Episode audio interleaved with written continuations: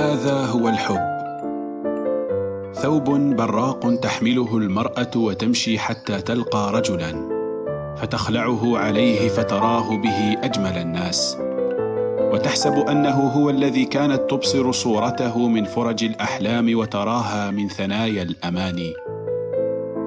مصباح في يد الرجل يوجهه إلى أول امرأة يلقاها فيراها مشرقة الوجه بين نساء لا تشرق بالنور وجوههن، فيحسبها خلقت من النور وخلقن من طين، فلا يطلب غيرها ولا يهيم بسواها، لا يدري أنه هو الذي أضاء محياها بمصباح حبه.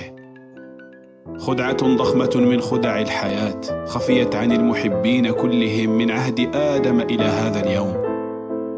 هذه هي حقيقة الحب، فلا تسمع ما يهذي به المحبون.